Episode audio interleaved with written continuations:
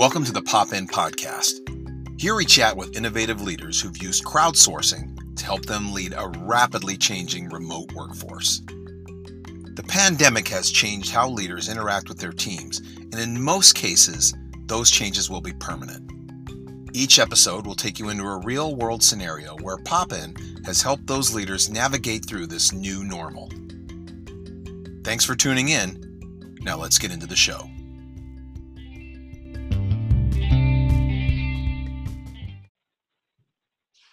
Hello and welcome, everyone. Uh, so excited to have you here today. We have Amy Strauss as our guest. She is the Director of Public and Community Relations at Henry Ford West Bloomfield Hospital. Welcome to the show, Amy. Thank you. Thank you very much. So, uh, for our listeners, I'm, I'm hoping we could start off with just hearing a little bit uh, about you and your journey that has kind of led you to uh, Henry Ford uh, and uh, a little bit of your background. Sure, sure thing. So I've been with Henry Ford West Bloomfield Hospital for just about six years now. And uh, I originally came here as a community relations specialist uh, six years ago and uh, have been very fortunate to uh, kind of rise through a couple different positions, a manager and now a director. Um, Henry Ford um, also owns um, a health insurance company called HAP, and I was with HAP before I came to join um, the team here at West Bloomfield. Henry Ford Health System is a, a five hospital system in uh, the southeast Michigan area. And our hospital here in West Bloomfield, which is a suburb of Detroit, has um, just under 2,000 employees. We are a, a full service hospital and um, we also are a medical center, which a lot of people uh, assume or, or think of as a clinic building. We see we used to see anywhere between six and 800 patients a day just in our clinic. That's anywhere from, you know, an orthopedic surgeon to a cardiologist to an ear, nose, and throat doctor. We have all those, uh, all those physicians and clinicians here as well as, as being a full service hospital. Um, really unique things about our hospital. Um, we have a greenhouse on site. Um, and we have a resident farmer who um, who takes care of that greenhouse. We have a farmer's market inside the hospital during growing season. And we have a big demonstration kitchen, which looks like something you'd see on Food Network. And we have classes and events and programs uh, all throughout the year for our community. And we really invite our community into the hospital. This hospital was built with wellness in mind. And so that sort of flows all the way through everything we do here, even, even uh, from our design, which I know obviously people can see, but you can you can check us out because we're very different. How great is that? The families must love that when they've got a, a loved one there, being able to have all those things on site and, and amazing food and everything. Absolutely. And we do get a lot of people who come to check out our classes and events. We also have a yoga studio here as well. And we're nestled in a beautiful woodland and wetland area. Um, we even have a walking path, a path to wellness is what it's called on site. That's that's amazing. I, I'm so excited to have you on the show today because healthcare has been such a focus for the country uh, in the last three months with uh, the COVID outbreak. Uh, and I know, you know, some of the other guests we've had on the show, they've had a lot of downtime. Can you just describe, um, especially from a leadership perspective, just you know what you guys have been dealing with uh, as an organization. I don't I don't think people always think of hospitals as organizations and and businesses and because you're focused on wellness in the community. Uh, but there there's so much that goes into running a hospital. What what have been some of the things in the last uh, three months that that you've kind of really focused on and, and had to try to figure out with all these changes that have been going on? Well, I think that the biggest thing is that when um, the COVID crisis hit, we were uh, quickly challenged to uh, look at our processes and procedures of the way we currently were doing business and having to change that very fast on a dime, almost over a weekend, um, because we had to have things like screeners in place and we had to look at our patients and how we could keep them safe and how we could keep our team members safe. So we had a lot of processes and procedures that were changing on an almost daily basis. And our need to communicate with our team and, and our patients became paramount. uh, because those changes were happening, you know, really at rapid speed. So I would say those are the big things. We also saw um, an incredible spirit among this team.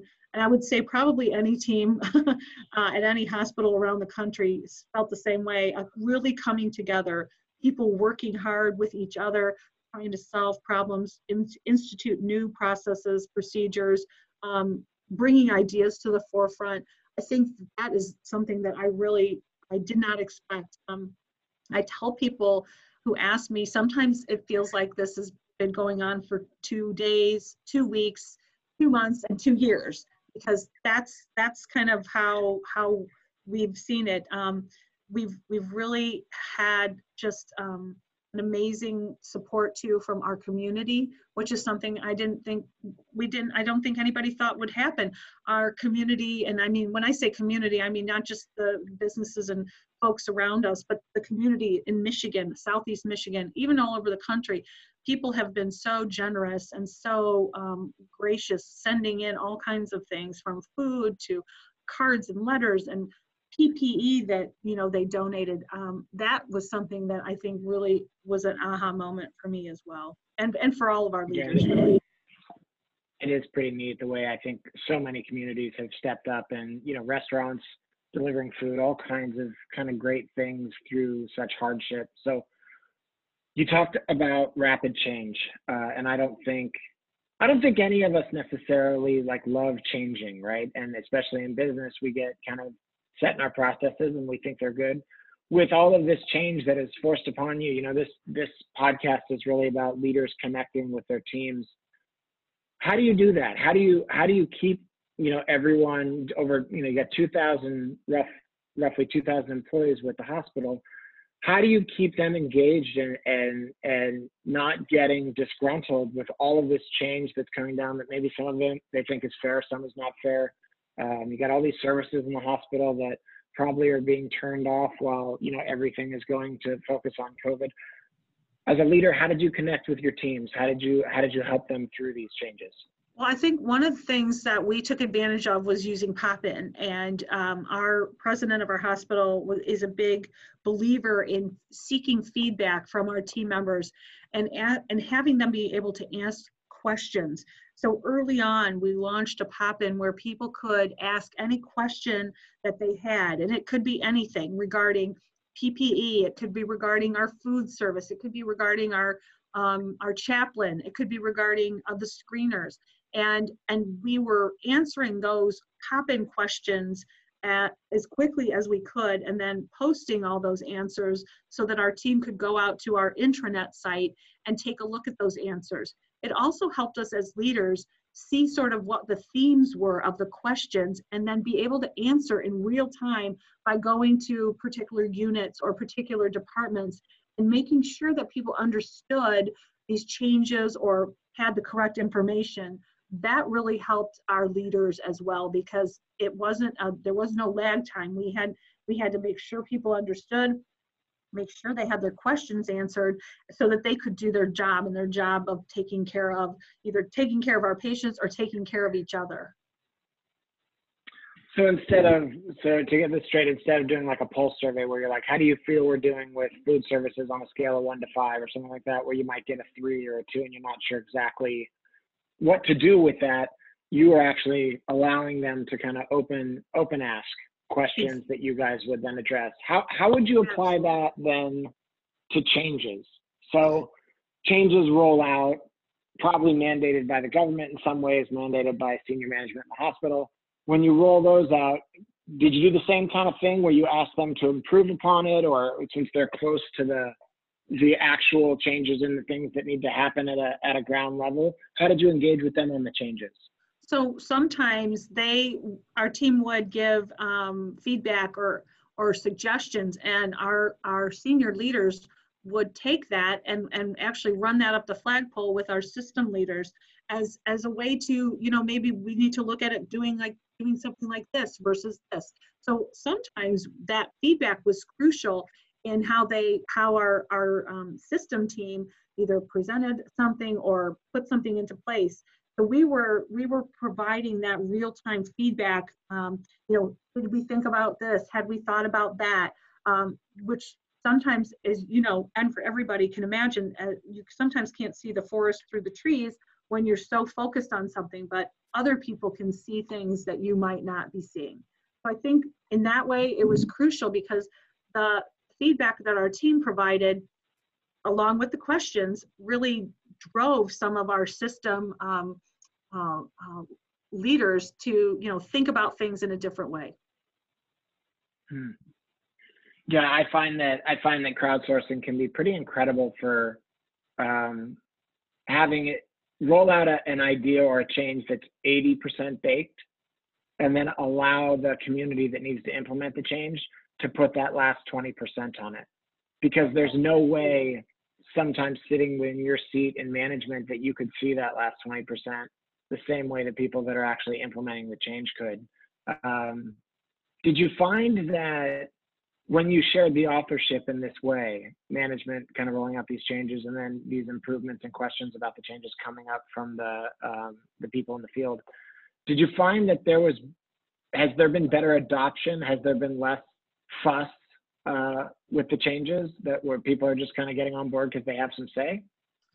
Uh, you know that I think that's hard to to discern because um, a lot of the things that had to happen had to happen because again like you said they were requirements coming from our health system which were coming from you know the government the cdc things like that and um, we were working quickly to train our folks and and to bring them up to speed so that they would understand not only how to do something, but the why behind it. Um, so it's hard to say if um, I think that everybody was, again, um, very, very motivated and interested to know what the latest and um, greatest in terms of uh, what we were doing and how we were doing it was. But I don't know if we could really point to the fact that, you know, they were more or less um, amenable to it.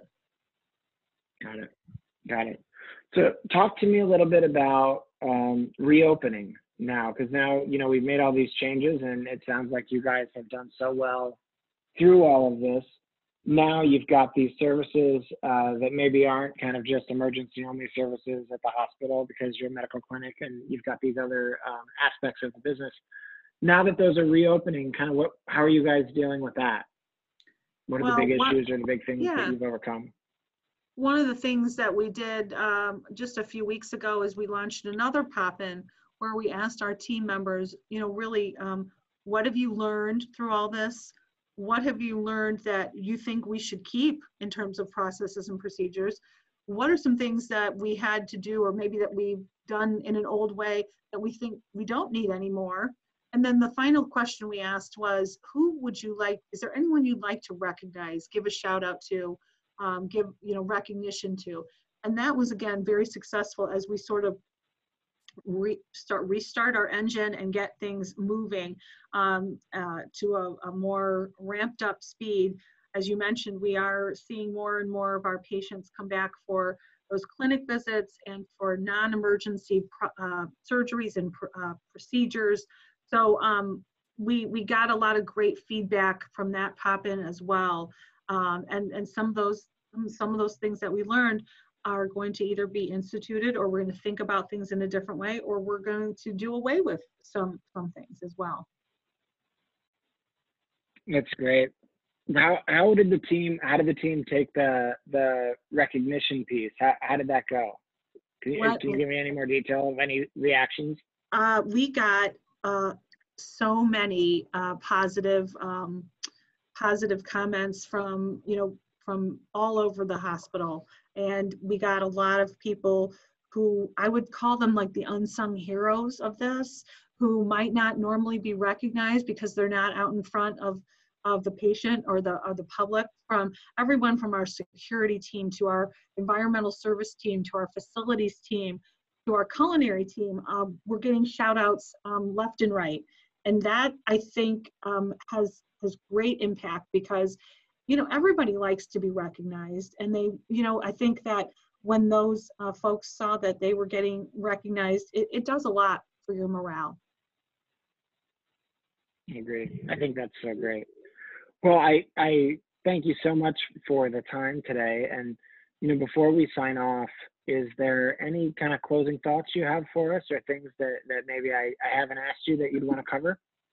I I think that the one thing, and I mean, I realize, you know, obviously this is POPin driven, but I think that we have learned through this that the POPin tool has been very um, powerful for us, something that people um, have taken to, and and whether you know they're expressing their opinion uh, positively or negatively, I think it's important because people need to be heard. Everybody needs to be heard, and giving people the vehicle to do that with is um, crucial. And that's what POPin has really done for us through this, and re- really even before our entire health system um, utilizes POPin, and everybody utilizes it in a different way.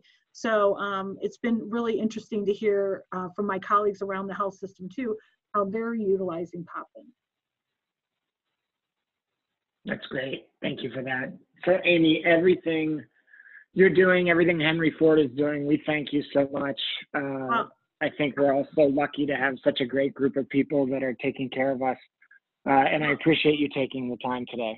Well, no problem at all. And I would just uh, end with saying, you know, a lot of, uh, we have a lot of amazing people here at the hospital, as in every hospital around the country. I refer to them as heroes because they really, really are heroes. Um, I call us hero support. That's what we are. We're the support behind the hero.